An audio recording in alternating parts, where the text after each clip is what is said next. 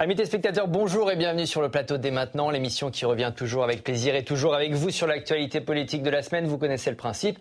Hashtag et maintenant si vous souhaitez réagir. Cette semaine, après les conseils de notre cher président de la République, nous avons procédé à un réarmement du casting. Autour de moi, nous avons choisi les meilleurs. Emmanuel Voguet est là. Bonjour Emmanuel Voguet, le sniper Emmanuel, communicant, président de Narrative. Merci d'être là. Sophie de Ravinel. Bonjour ça va?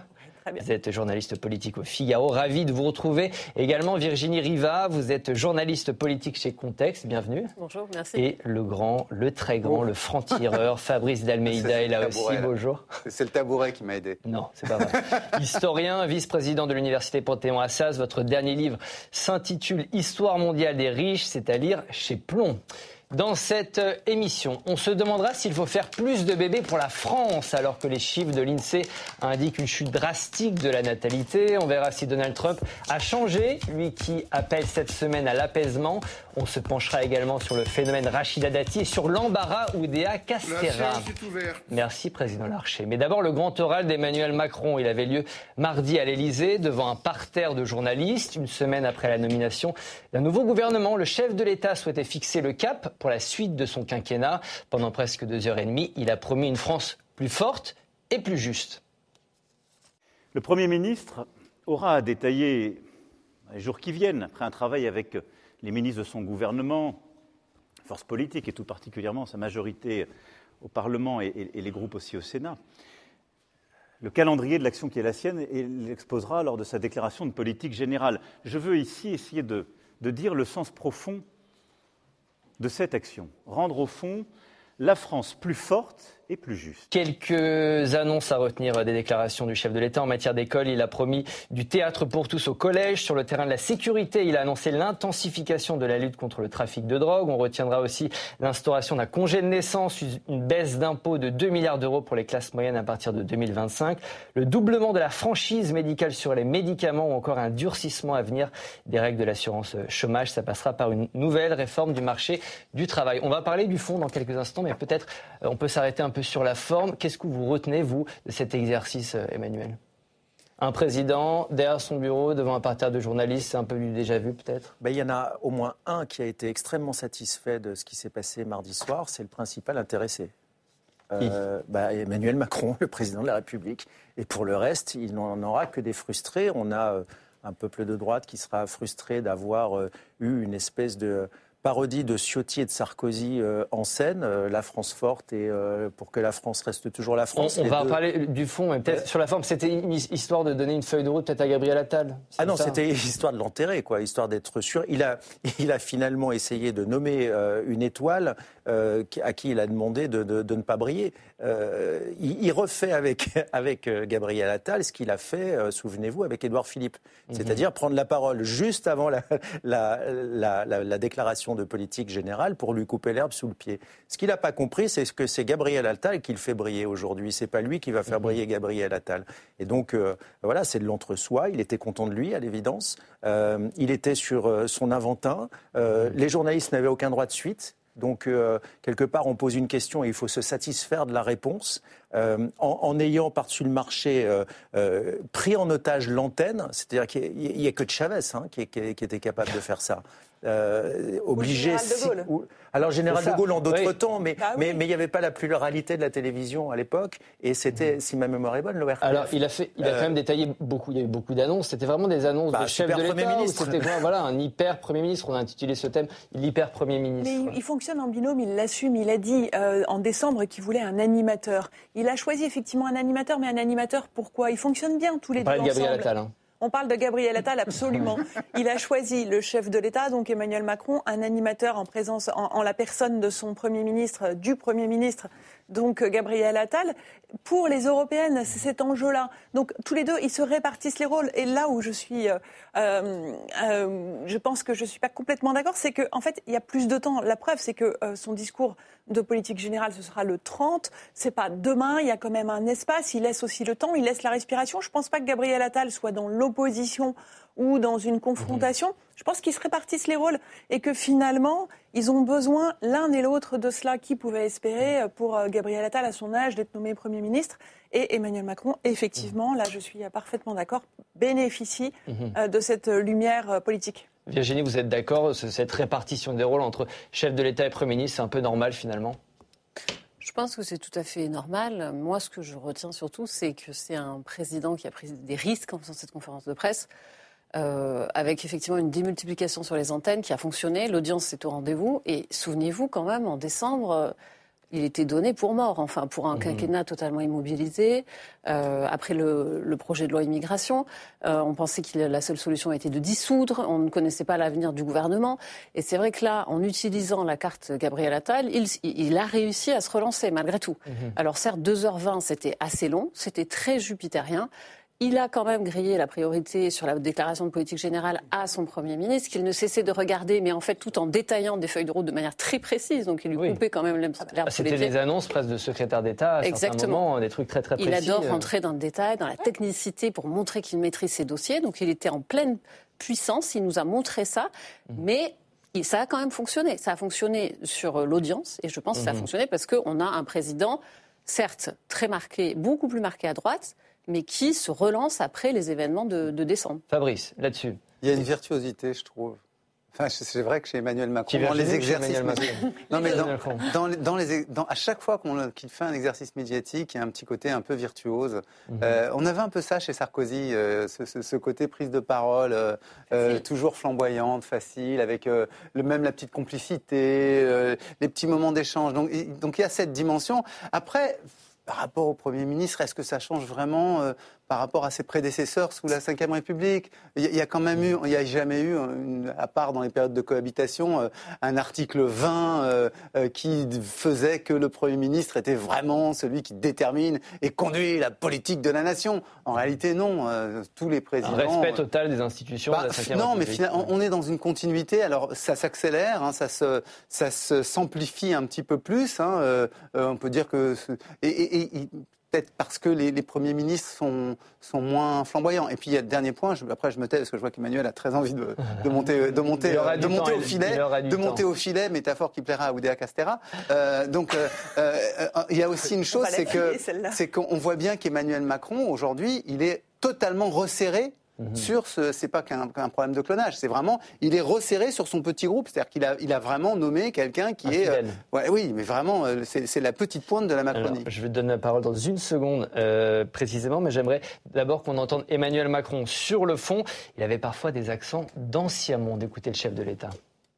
Dans les mois, dans les années à venir, se décidera le destin des prochaines générations. C'est tout l'enjeu, c'est tout notre défi. Voilà pourquoi nous sommes là voilà pourquoi démocrates, écologistes, républicains se rassemblent autour d'un même projet pour agir au service des Français. Et au fond, avec une ligne simple, pour que la France reste la France.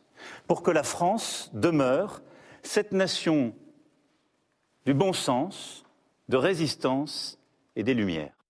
Emmanuel, c'était mieux avant? Bah, C'était mieux dans le premier quinquennat. Il a, il a perdu le fil. Et puis, en plus, ce qui est Souvenez-vous, premier quinquennat, il nous a dit je suis le maître des horloges. Et il avait plutôt bien réussi ça. Euh, là, le problème, c'est que l'horloge, elle s'est arrêtée. Il faudrait peut-être la remonter. Euh, parce que, euh, en termes de séquence de communication, il avait la possibilité de surfer sur justement sa reprise en main, sa renaissance presque, on le disait mort, et il nomme Gabriel Attal, et c'est lui qui vient fermer la séquence de la nomination de Gabriel Attal. C'est-à-dire qu'à partir de mardi, on ne parle plus de Gabriel Attal, on est tous focalisés sur le président de la République, mhm. alors que Gabriel Attal, hormis euh, Oudéa Castera, dont on reparlera tout à l'heure, euh, faisait une entrée qui était plutôt réussie, avec euh, le mercredi une habileté euh, qu'on n'avait pas vue à ses prédécesseurs dans les questions au gouvernement, à l'Assemblée nationale. Donc il y avait tout pour laisser tourner cette séquence et bénéficier à plein de cette nomination. Il l'a tué. Allons sur le fond, on va faire un duel, les amis, un duel au sommet. Avec cette question, assiste-t-on à un tournant conservateur de la part du chef de l'État, de la part d'Emmanuel Macron? Deux invités ne sont pas du tout d'accord euh, sur ce plateau. D'un côté, Virginie, de l'autre, Fabrice. Virginie, vous savez comment ça marche. 45 secondes pour nous dire pourquoi, selon vous, oui, clairement, il y a un tournant conservateur chez Emmanuel Macron. On y assiste. Oui, faisons un arrêt sur image. 2017, la, Startup Nation, le libéralisme, euh, le président réformateur. Et puis là, on a quoi? On a la Marseillaise, on a le réarmement démographique, euh, l'uniforme. Alors Blanquer, certes, le défendait, mais bon, on est quand même sur un tournant vieux jeu, je pense effectivement. Certains ont dit Troisième République. Il y a toujours les références à Jaurès chez Macron. Moi, je pense plus années 50. Ça me fait penser à euh, une société un peu archaïque. C'est pas forcément une société désirable dans laquelle on se projetait en 2017 avec lui, qu'on l'ait élu ou non. Euh, il avait réussi à, mêler souveraineté européenne, souveraineté nationale. Là, on est sur le retour de l'État-nation avec des rites, des rites républicains, de la diplomation. Je trouve que c'est pas euh, du tout ce qu'il avait vendu en 2017. Et oui, il y a un tournant. Fabrice n'est pas du tout d'accord. Il va monter au, filet. 45 secondes. Je regardais, je regardais le chrono. Non, non, non. Euh, c'est pas un tournant de droite. C'est euh, la suite euh, du macronisme. Avant même l'élection, il disait moi j'ai un ethos de droite mais je suis plutôt à gauche. Bon, ben, il a maintenu euh, son ethos euh, de droite, il continue euh, d'appliquer la, même, politique que dans le premier quinquennat, avec ses petits jeux. Il a un, horizon qu'il ne faut pas oublier, qui fait qu'il est obligé encore de jouer à l'équilibriste, c'est les élections européennes. Et aux élections européennes, qu'est-ce qu'il veut? Il veut effectivement taper au centre entre une gauche dont il sent bien qu'elle est en train de se restructurer autour de la liste de, Glucksmann, et donc Attal est là aussi pour bloquer euh, Glucksmann, et une droite dont il voit bien euh, euh, qu'elle va être avec François-Xavier Bellamy. donc je pense qu'il continue le même petit jeu. Euh, toujours obsédé par le contexte. Sophie va faire le juge de paix, mais juste avant, je vais vous montrer les annonces ou les souhaits d'Emmanuel Macron euh, lors de sa conférence de presse. On retrouve notamment l'instauration progressive de l'uniforme à l'école, l'apprentissage de la Marseillaise par les élèves de primaire ou encore l'instauration d'une cérémonie de remise du diplôme au euh, collège. il a toujours été de droite, c'est ça hein, C'est ce que j'ai entendu du côté de Fabrice. Il n'a pas changé, en fait, c'est ce que nous dit Fabrice. Non, je pas eh dit toujours. non, il y a un ethos, un ethos de droite. Moi, je vais vous départager en disant qu'il va là où le vent le porte et le pousse, mhm. et que donc la tendance aujourd'hui de l'opinion publique est plus à droite, et donc il suit l'épaisseur du trait euh, de ce qui fait l'opinion aujourd'hui. Et cette opinion, elle a besoin d'entendre euh, ce réarmement parce qu'au niveau européen, oui, on a des craintes, parce qu'au niveau géopolitique, il y a des craintes très importantes. Et donc il sent et il a cette qualité-là que d'autres avaient avant lui et que d'autres auront, espérons-le, après lui, de sentir ce que veulent entendre les Français.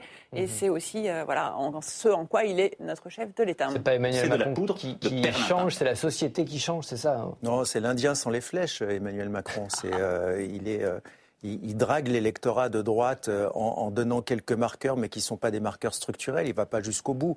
Euh, ce que le peuple de droite entre guillemets attend, c'est pas c'est pas qu'on lui vende l'uniforme à l'école.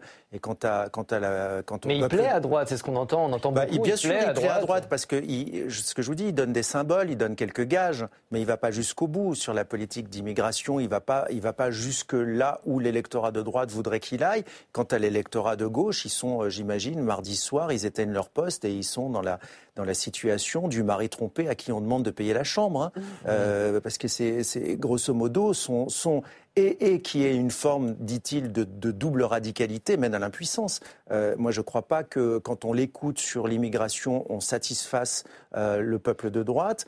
Je ne crois pas plus que euh, en, en, écoutant les quelques, les quelques formules qu'il assène, tout en précisant immédiatement qu'il espère quand même que le Conseil constitutionnel va détricoter ce que la droite a apporté dans, dans, la loi de l'immigration. Je ne suis pas sûr qu'il satisfasse grand monde. Mmh. à vouloir essayer de ménager la chèvre, la chèvre le chou, on se retrouve un peu au milieu de nulle part. Mmh. Il y a certains sujets qui n'ont pas forcément été abordés. Peut-être la transition écologique aussi. On... Ah oui, grande absente, effectivement. Alors, ça redevient une priorité, puisque chez Gabriel Attal, on nous a dit que lors du séminaire gouvernemental qui a eu lieu cette semaine, Parmi les trois priorités, il y avait la transition écologique, effectivement, qui avait totalement disparu du discours. Euh, le mot de planification écologique, qui est pourtant une grande priorité du quinquennat, a disparu. Alors le président a dit que ça continuait, que maintenant c'était de la mise en œuvre et que ça allait se décliner sur le territoire. Mais effectivement, là aussi, euh, on n'est plus sur un discours de réindustrialisation, certes de décarbonation, mais de réindustrialisation, toujours cette, cette rhétorique très martiale de réarmement de la France. Et on a oublié euh, la transition, alors qu'en plus, c'est quand même le grand procès fait à Emmanuel Macron durant ces, ces, six ans au mmh. pouvoir, c'est de ne pas avoir suffisamment investi la transition, de ne pas peut-être réussir à tenir nos engagements euh, européens. Donc là-dessus, oui, c'est effectivement, Gabriel Attal va devoir un peu rectifier le tir en insistant dessus. Justement, c'était la semaine du baptême du, feu hein, pour Gabriel Attal, première intervention en tant que Premier ministre dans le chaudron du Parlement, mais aussi première polémique avec l'affaire Oudéa Castera, la nouvelle ministre de l'Éducation, vous le savez, pointée du doigt pour avoir scolarisé ses enfants dans un établissement privé très conservateur et surtout pour avoir critiqué l'enseignement public où, selon un paquet d'heures ne sont pas sérieusement remplacées. Amélie de Castera a passé une bonne partie de la semaine à s'excuser. Écoutez-la. A eu euh, une conversation euh, utile. J'ai pu euh, revenir sur ces excuses que je leur devais de les avoir blessés. J'ai pu aussi réévoquer fait que je regrettais de les avoir cités énormément. Et je n'aurais pas dû non plus exposer l'école littrée. Je suis allée à leur rencontre ce matin pour m'en excuser et m'excuser de les avoir blessés. Ces excuses, je les leur devais. Fabrice, il y, a mieux pour débuter quand même à ce poste? C'est terrible. Non, ce qui est terrible, c'est qu'effectivement, c'est une semaine assez particulière parce que ça commence en fanfare et la nomination d'Attal qui prend un peu tout le monde de court. Tout d'un coup, on se dit Ah, ok, euh, le président tente un coup, euh, il veut vraiment jouer les européennes, euh, voilà, il, il, prend le trait. et puis là-dessus, il y a cette affaire Oudéa Castera qui, qui, qui, alors, qui a un paradoxe c'est qu'elle fait oublier les critiques du premier jour. Rappelez-vous, le premier jour d'administration d'Attal, tout le monde dit oui, il ne reste que cinq mois à l'éducation nationale. Là, tout d'un coup, on n'en parle plus, on parle que d'elle et de son rapport problématique avec les profs. Et c'est vrai que c'est assez, euh, assez sidérant parce que ça, a exposé euh, une, situation quand même d'affilée, euh, beaucoup de ministres de l'Éducation nationale successifs ont un rapport avec l'école privée. alors, c'est une réalité factuelle. Euh, mhm. soit parce qu'ils y mettent leurs enfants, soit parce qu'ils en sont eux-mêmes issus. Donc ça, ça, expose une réalité factuelle. Ça pourrait être l'occasion d'un débat, mais elle, s'y est prise de manière telle euh, que c'était une maladresse folle. Mais qu'est-ce qu'on lui reproche très concrètement, Virginie? C'est quoi? C'est d'avoir mis euh, ses enfants dans le privé? Il y a plein de Français qui mettent leurs enfants dans le privé. Est-ce que c'est ses propos? C'est sa justification? Est-ce que c'est le choix de l'école Stanislas en particulier? Il y a plusieurs choses, il y a plusieurs affaires, entre guillemets. Je pense que c'est le détournement de la carte scolaire, effectivement, c'est une, c'est une constante. Vous l'avez dit, hein, chez, nos, chez nos ministres. On se souvient, Jean-Michel Blanquer avait un de ses élèves, un de ses enfants pardon, dans le privé. Gabriel Attal a fait l'école alsacienne. Bon, bref. Donc, elle, Papendiaï également. Euh, donc il y a c'est le détournement de la carte scolaire qui lui est reproché, mais en même temps, c'est une réalité. Donc, comme a dit Emmanuel Macron, elle a, levé quelque part, c'est un tabou, une hypocrisie sociale aussi. Euh, maintenant, le problème, c'est qu'elle s'y est très mal prise. Je pense que c'était pas du tout une maladresse. Je crois que j'ai réécouté sa réponse. En réalité, la réponse est très construite. Elle dit attention, vous voulez aller sur le terrain personnel, alors maintenant je vais décliner ma réponse. Donc sa, réponse est très construite. Je pense qu'elle avait anticipé, puisque l'article était sorti juste avant hein, sur la scolarisation de ses enfants, elle avait anticipé la polémique et elle a voulu euh, adresser cette question en fait. Et je, pense que c'est même un sujet peut-être qui lui avait été demandé mmh. de parler de cette hypocrisie du détournement de la carte scolaire. Le problème, c'est la façon dont elle l'a fait. C'est qu'il y a un soupçon de mensonge puisqu'elle dit que elle l'a fait parce qu'elle en, avait, elle en avait marre des, heures d'absence euh, des profs, alors que l'institutrice de l'école où elle avait scolarisé son fils il y a 15 ans répond non, non, il n'y avait pas de problème d'absence. En mhm. revanche, elle voulait faire passer son enfant, elle voulait faire sauter une classe. Effectivement. Voilà. Donc il y, a, déjà mhm. une maladresse sur euh, les motifs qu'elle a mis en avant et puis, ne jamais avoir dit, bah, c'est un chantier sur lequel je vais euh, justement travailler pour lutter contre ce, soit le fléau de l'absentéisme, soit le détournement de la carte scolaire. Et cette question, à, cette, euh, à présent, euh, peut-elle hein. rester à son poste, les amis? Est-ce que, est que la nouvelle ministre de l'Éducation va durer à ce poste? C'est un duel, c'est un duel. Encore une fois, au sommet, d'un côté Sophie, de l'autre Emmanuel. Allez, on va commencer avec vous, Emmanuel. Vous allez nous dire pourquoi, selon vous, en 45 secondes, elle ne peut pas rester à son poste, la ministre de l'Éducation. Parce qu'elle est démonétisée avant même d'avoir commencé, et que ce sera euh, pour le gouvernement un, sparadrap, euh, le sparadrap du capitaine Haddock. Euh, elle n'a plus aucune autorité, elle sera attendue partout où elle ira avec des sifflets et, et sera conspuée. et à un moment où on dit que l'école est la priorité et qu'il faut beaucoup d'autorité et, beaucoup de leadership pour pouvoir faire les réformes ambitieuses et difficiles qui sont devant nous pour l'école, on ne peut pas avoir une ministre qui commence par venir s'excuser auprès des gens qu'elle est censée bousculer, entre guillemets. Donc il y a un moment, il faut savoir débrancher pour être efficace. C'est déjà arrivé avec M. Guémard, avec M. Abad. voilà, régulièrement, il y a des ministres, il y a, un problème de casting. Là, ce n'est pas un problème de casting, c'est un problème d'entrée en fonction totalement raté qui la démonétise. Sophie n'est pas d'accord. Elle va rester, cette ministre de l'Éducation. Elle est partie pour rester. Alors écoutez, ben écoutez, moi je pense que oui, elle va rester. Elle va rester pour plusieurs raisons. Déjà parce que c'est une athlète.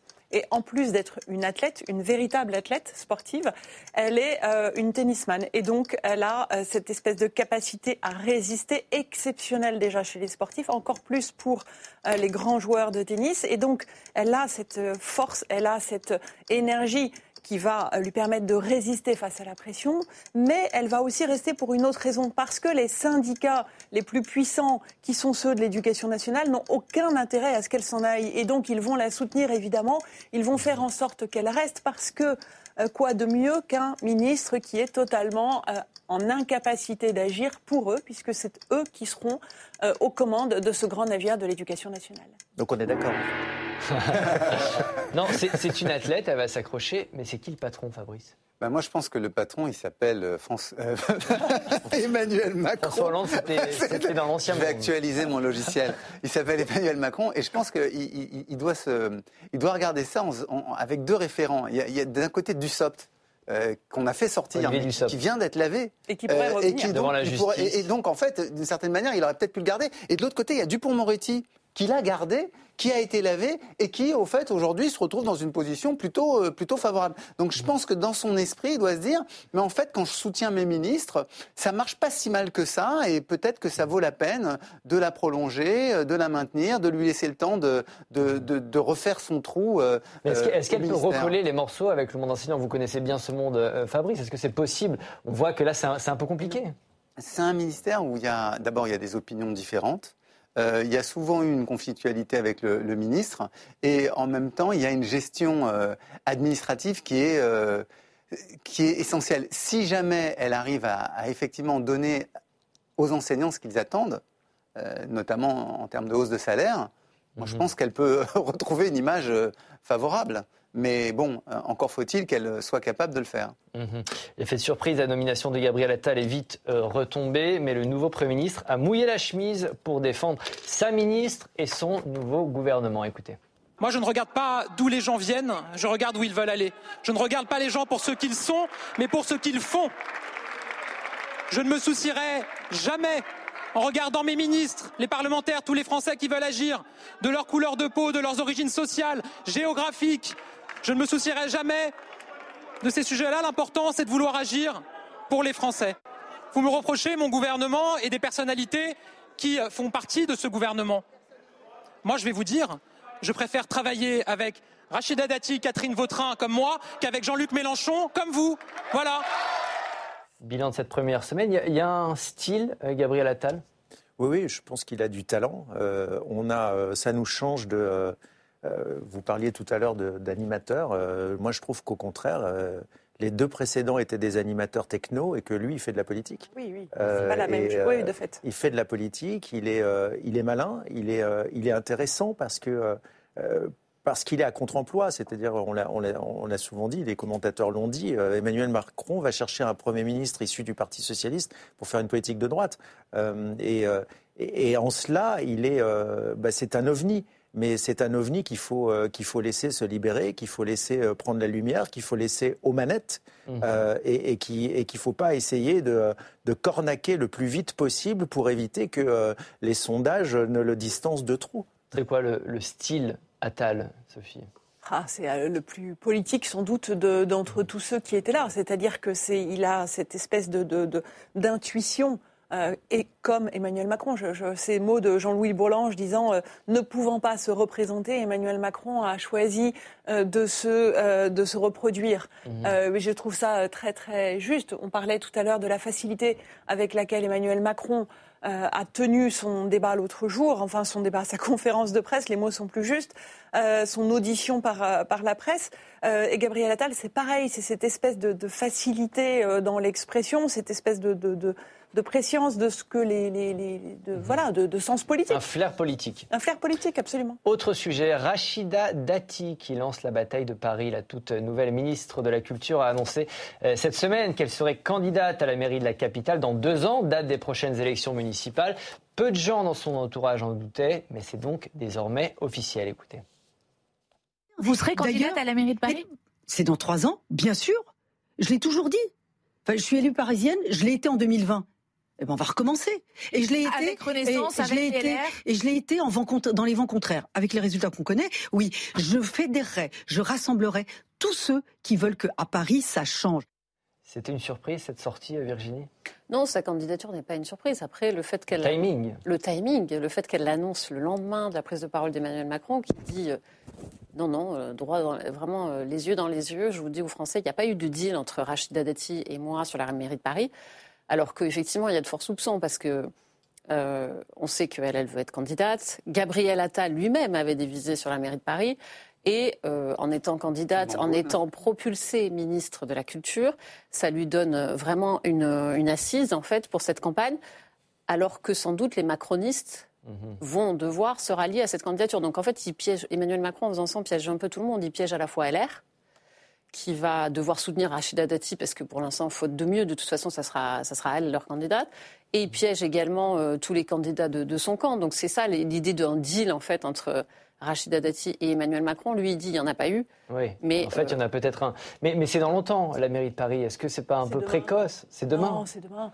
c'est déjà aujourd'hui que tout se met en place. Et c'est vrai que euh, ce qui est intéressant, c'est que euh, Gabriel Attal a été nommé pour être l'animateur, on en parlait, mais aussi pour les européennes. C'est vraiment l'enjeu des européennes pour Emmanuel Macron de réduire au maximum cet écart avec le RN qui est annoncé par les sondages. Et avec Rachida Dati, c'est la conquête de la capitale ou le maintien de la capitale.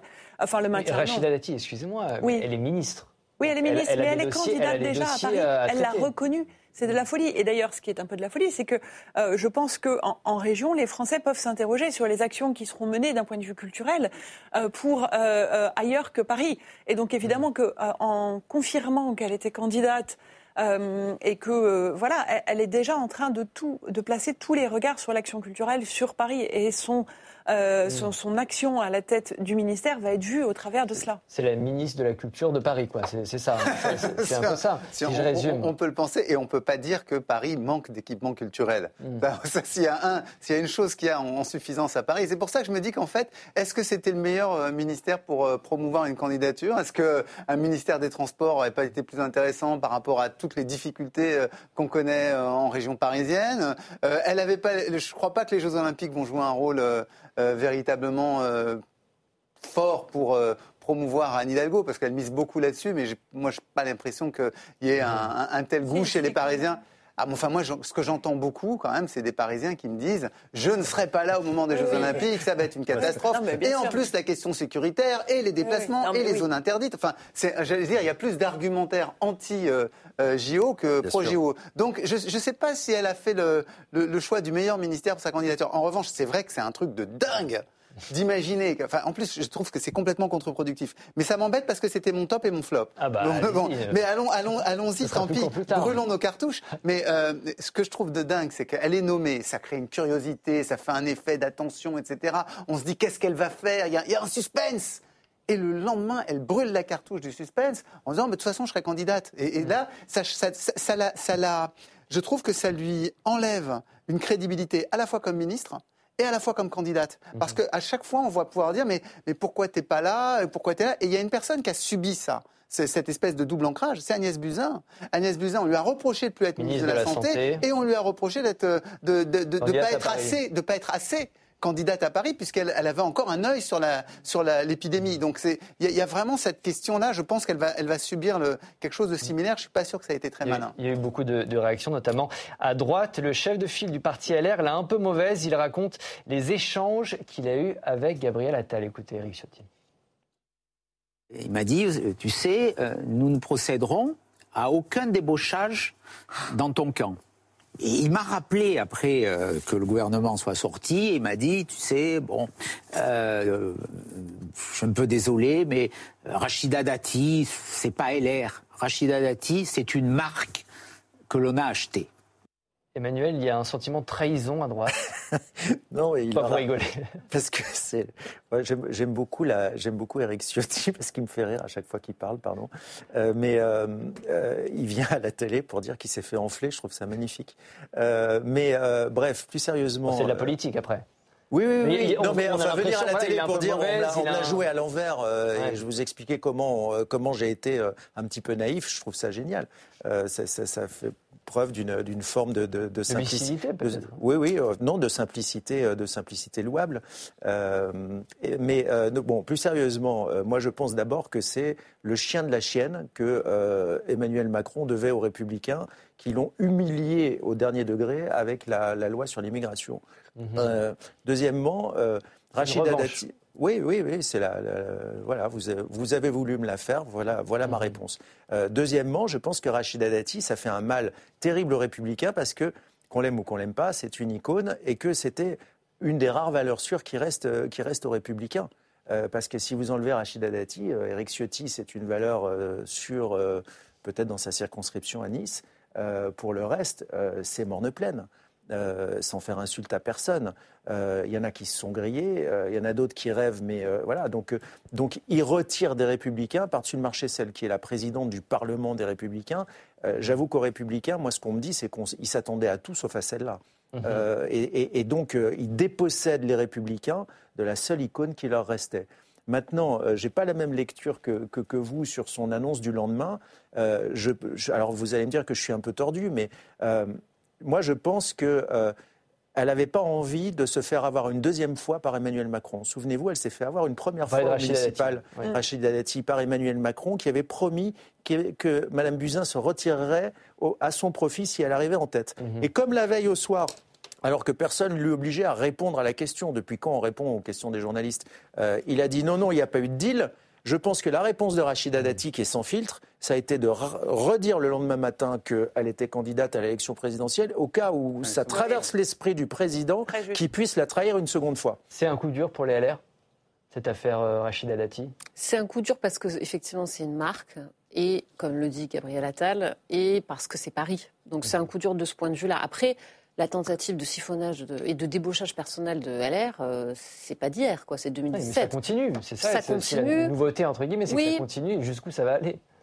Bah, à chaque fois, il y a un débauchage personnel. En 2022, c'était Damien Abad, hein, chef du groupe parlementaire LR. Bon, il n'a pas fait long feu, mais euh, là, c'est Rachida Dati. C'est vrai que c'est ça a surpris tout le monde, même dans son propre camp. Donc c'est surtout le côté, c'est plus la surprise en fait qui, est, euh, mhm. qui, a, qui, a, un peu désarmé tout le monde dans son propre camp et chez LR. Vous parlez de marque Rachida Dati, c'est quoi la marque de Rachida On parlait de style Attal, c'est quoi le style Rachida Dati euh, La liberté, la gouaille, euh, elle, a, énormément de, de, qualités, elle est exceptionnelle. Mais, mais comme tous les membres des gouvernements Macron, elle ne représente rien. Il hmm. faut quand même dire les choses. Hmm. Tous ces gens dépendent directement du président Emmanuel Macron. Le jour où il leur retire la lumière, c'est fini.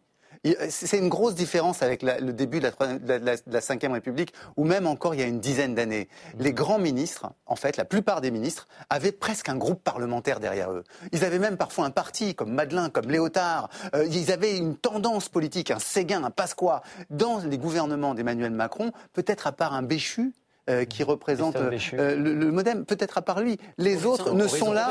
voilà, pardon, excusez-moi. Les, autres ne, représentent pratiquement rien. Euh, ils, ne sont qu'eux-mêmes et ils ne sont là que par la grâce du marionnettiste qui les fait bouger. Et, il les démonétise, hein, parce que je ne sais pas si vous avez vu la première sortie avant-hier de Rachida Dati avec le président de la République à Clichy-sous-Bois à la bibliothèque Médicis.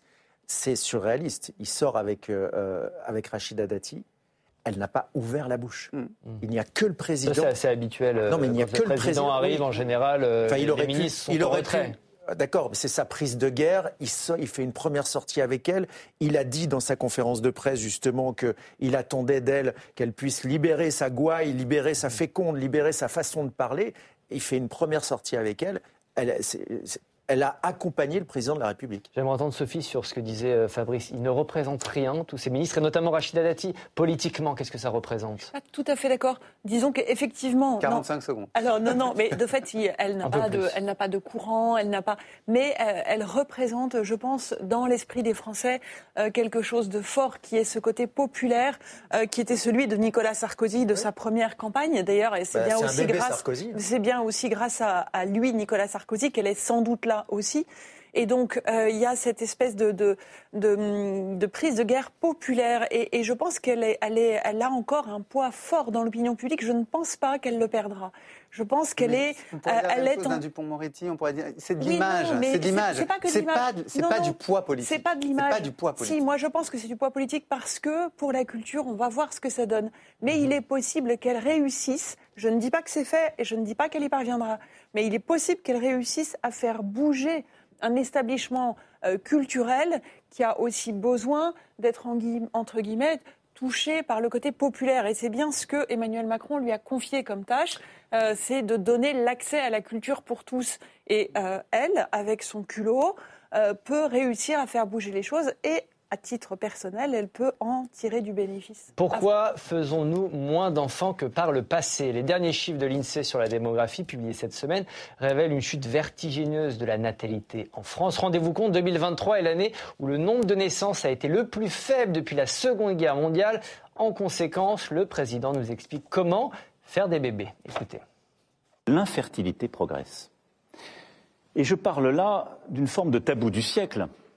Mais les mœurs se changent, on fait des enfants de plus en plus tard, l'infertilité masculine comme féminine a beaucoup progressé ces dernières années et fait souffrir beaucoup de couples.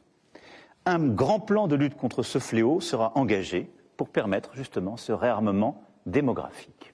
On va euh, parler hein, de ce réarmement démographique, notamment sur le terme de réarmement démographique. Mais d'abord, quelques chiffres. Les chiffres de la natalité 2023. 678 000 bébés sont nés en France. C'est 1,68 enfants par femme. En 2010, il y avait plus de 830 000 bébés euh, qui, naissaient donc cette année en 2010. Euh, c'était 2,03 enfants par femme. C'est une baisse de 20% des naissances en un peu plus de 10 ans. C'est grave, docteur Virginie? Oui, c'est inquiétant? Oui, c'est inquiétant. C'est inquiétant parce que c'est n'est pas pas un bon signe dans une démocratie avancée d'avoir une pyramide des âges euh, ainsi avec un vieillissement très fort de la population, ce qui implique euh, des coûts évidemment en termes de santé publique auxquels on ne sait pas aujourd'hui comment faire face. Euh, et puis voilà, c'est pour le modèle social, en fait, c'est évidemment une très mauvaise nouvelle, sans parler du fait que ça prouve que c'est une population qui n'a pas confiance en l'avenir, qui a qui a peur de. Il y a, il y a à la fois l'angoisse du climat, on le sait. Enfin, on connaît toutes les raisons. Les, il y a des changements sociologiques qui sont liés à l'entrée des, des, femmes plus tardivement sur le marché du travail parce qu'elles font des études plus longues. Mais effectivement, la fécondité, elle, malheureusement, euh, elle n'a elle n'a pas bougé. Donc, euh, c'est vrai que ce ne sont pas des bonnes nouvelles. Euh, maintenant, est-ce que c'est au président de lancer un grand plan pour le réarmement? Est-ce que ça, doit être un enjeu euh, national, Sophie? Vous me regardez comme si vous aviez beaucoup, beaucoup de choses à dire. ah, non, mais c'est très amusant parce qu'en fait, c'est des historiens qu'il faut faire parler et on vous entendra. Mais de fait, euh, à la fin euh, du 19e, c'était un vrai sujet aussi sur la question du réarmement. et paradoxalement, je, je, me suis demandé, tiens, est-ce que c'est encore un enjeu dans d'autres pays qu'en France? Et de fait, au niveau européen, parce qu'on se dit, le réarmement, c'est vraiment des mots de la Troisième République, c'est des mots d'avant, c'est des mots de, à l'époque où on voyait cette image euh, avec trois soldats allemands d'un côté de la frontière, un seul de l'autre côté, 1870. Euh, bon, mais de fait, euh, et c'est toujours sur les femmes qu'on faisait porter la faute de ne pas être à la hauteur de ce réarmement, alors qu'effectivement, il faudrait des politiques peut-être plus féministes pour aider cela. Mais au niveau européen, il y a une prise de conscience du danger de cet hiver démocratique. Et, il y a des réflexions qui sont menées, et pas seulement à droite. On dit oui, le réarmement, c'est un thème euh, nationaliste, d'extrême droite. Non, mhm. c'était les républicains qui portaient cela autrefois, et les républicains très loin des milieux royalistes ou d'extrême droite, etc. Oui, c'est pas les pas les LR, hein, les républicains. Du, non, non, non, les républicains de, bah, avec une majuscule à R. De fait au niveau européen, tous les partis politiques s'interrogent et mhm. se rassemblent et se réunissent au, Parlement pour discuter des conséquences de cet hiver démographique. Beaucoup de réactions évidemment euh, à ce terme, notamment de réarmement démographique. L'écologiste Sandrine Rousseau a évidemment réagi au propos du chef de l'État. Elle n'est euh, manifestement pas favorable à ce réarmement. Écoutez-la. Les utérus des femmes ne sont pas une affaire d'État. Chaque femme est libre de choisir de faire des enfants ou de ne pas en faire, que toute décision est légitime d'en faire ou de ne pas en faire. Il n'y a pas d'enjeu national à ce qu'il y ait euh, des enfants, parce que ça, ce type de discours-là, ce sont des discours qu'on a vus euh, dans les pires périodes de notre nation, où on prenait le ventre des femmes comme quelque chose de l'ordre de la politique publique, où il fallait euh, refaire de la population, créer des enfants. Fabrice il y a... ah non, non, non, non, il y a une femme qui a demandé la parole. C'est vrai que Virginie voulait réagir. Et en plus, euh, compte tenu du sujet, je pense qu'elle sera beaucoup plus la même que moi. Vous, comprenez ces, ces, propos de, de, Sandrine Rousseau? Euh, Je les comprends, mais je pense qu'ils ne sont pas totalement justes en réalité, parce que euh, oui, c'est vrai qu'il y a un côté fait des bébés, un président très... qui va, qui va sur des, des politiques familiales comme ça, ça, il y a un côté très vieux jeu. Mais en réalité, il y a quand même des politiques publiques derrière. Parce que mhm. quand on pense à la loi PMA, à la révision de la loi bioéthique, on a quand même euh, permis.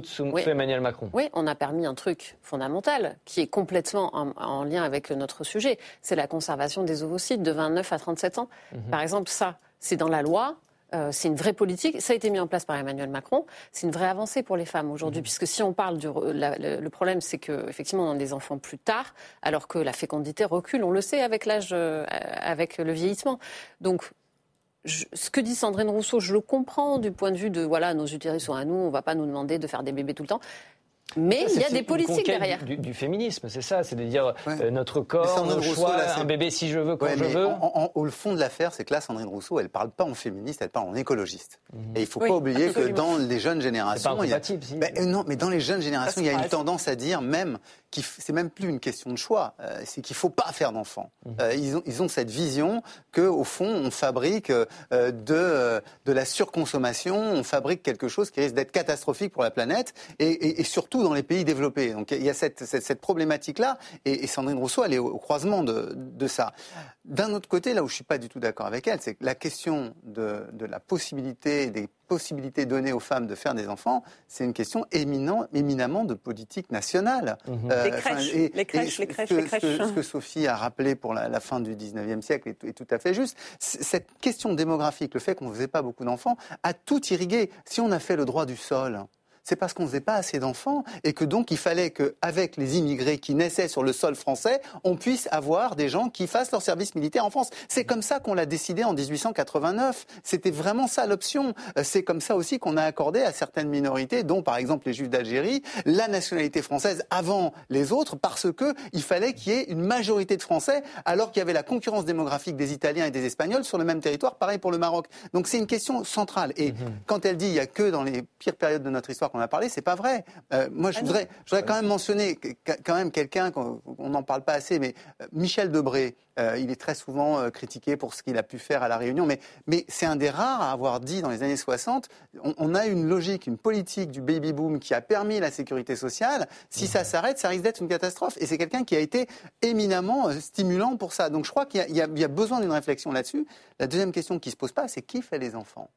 Parce que la réalité, c'est que déjà aujourd'hui, ceux qui font les enfants en France, ce sont les immigrés, les descendants d'immigrés. Et il faut en gros trois générations pour qu'ils retrouvent la même chose que les Français euh, euh, comme mode démographique, qui se rapproche beaucoup de ce que connaissent les Italiens euh, et, et, les Allemands. Donc on, a aussi un problème culturel qui se pose derrière. Et je pense que c'est un... traité politique. Et ça va être un débat, ça va être un débat extrêmement lacérant dans les années. Le, terme de réarmement démographique, c'est pas très heureux peut-être comme non, c'est pas heureux. Mais non, c'est pas heureux. Et surtout, ça répond à une espèce d'angoisse que les Français ont, qui est géopolitique, parce que effectivement, aux portes de chez nous, en Ukraine, il y a le théâtre sans doute le plus euh, le plus dur.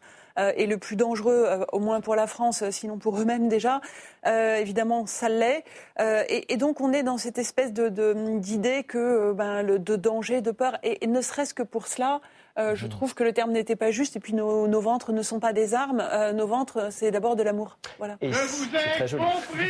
Et si Donald Trump était devenu raisonnable Oui, oui, vous allez le voir. Cette semaine aux États-Unis avait lieu le lancement des primaires républicaines en prévision de l'élection présidentielle du mois de novembre. Donald Trump a littéralement écrasé la concurrence lors du caucus de l'Iowa. Mais il est beau joueur, Donald Trump. Il a tendu la main à ses rivaux. Écoutez. Je pense qu'il est temps maintenant pour tout le monde, pour notre pays, de s'unir. Qu'il s'agisse des républicains ou des démocrates, ou des libéraux ou des conservateurs, ce serait tellement bien si nous pouvions nous réunir et redresser le monde, régler les problèmes et changer la mort et la destruction dont nous sommes témoins, qui n'ont pratiquement jamais été comme ça. C'est tellement important et je veux que ce soit une grande partie de notre message. Nous allons nous rassembler. Cela va arriver bientôt. Cela va arriver bientôt. Euh, Donald Trump, non? Non, non, il n'a pas changé. Euh, après, euh, j'entends dire qu'il marche sur Washington. C'est aller un peu vite en besogne. il marche sur les républicains. Ça, mhm. indéniablement, de toute façon, les deux, ces deux principaux concurrents ne sont pas au niveau et vont se faire balayer très vite. Et je, il y a fort à parier. Je, redonne, juste les résultats du caucus de l'Iowa. Donald Trump, 51%, Ron DeSantis, 21% et Nikki Haley, 19%. N'oubliez pas que le caucus de l'Iowa est la seule élection primaire où on ne vote pas. Mhm. Hein, on, euh, on, discute, hein, donc c'est pas vraiment non plus des, des, des votes. Mais bref, il marche sur les républicains. Il y a fort à parier que les prochains, ce qu'on appelle les Super Tuesday, euh, il y en a deux qui arrivent. Le prochain verra un de ses euh, adversaires républicains abandonné euh, faute, de, financement, et puis le, suivant, et donc l'affaire sera vite pliée. En revanche, ce qui est important, naturellement, c'est l'élection du mois de novembre. Et, là, ce, va rentrer en ligne de compte ce que feront les indépendants. On sait que les démocrates seront très mobilisés. Ni, démocrates, ni républicains. Les démocrates sont très mobilisés pour Biden parce que euh, c'est un euh, Trump est un, est un formidable épouvantail. Euh, c'est également un épouvantail pour les, pour les indépendants. Mhm. La question pour Trump, c'est est-ce que jusqu'à l'élection, les indépendants, c'est 4, entre 3 et 5 historiquement aux États-Unis? Est-ce que Trump arrive à distancer Biden de plus de 10 points? Avant l'élection. À ce moment-là, les, indépendants ne pourront pas faire rattraper le, retard. Si en revanche, euh, il y a à la fois une conjoncture qui fait que euh, Trump n'a pas ses 10 points d'avance, que les, indépendants sont très mobilisés et que se mobilise également une partie du, Parti républicain qui lui est farouchement opposée et qui sont euh, l'aile de, Liz Cheney, la, fille de Dick Cheney, et qui, à l'intérieur des républicains, mène une guerre sans merci contre Trump, alors son élection n'est pas, n'est pas, n'est pas totalement assurée. C'est que cette, élection présidentielle est encore un peu indécise, alors qu'on voit quand même qu'il écrase tout côté républicain, Fabrice. Oui, mais il y a, dire, il y a, un peu un front renversé. Vous vous souvenez, euh, il y a quatre ans, quand, euh, quand il a perdu, il a perdu et c'était incompréhensible pour lui parce qu'il avait eu une économie absolument florissante mhm. et il s'est pris le Covid et il s'est pris les pieds dans, le, dans ce tapis de, épidémiologique.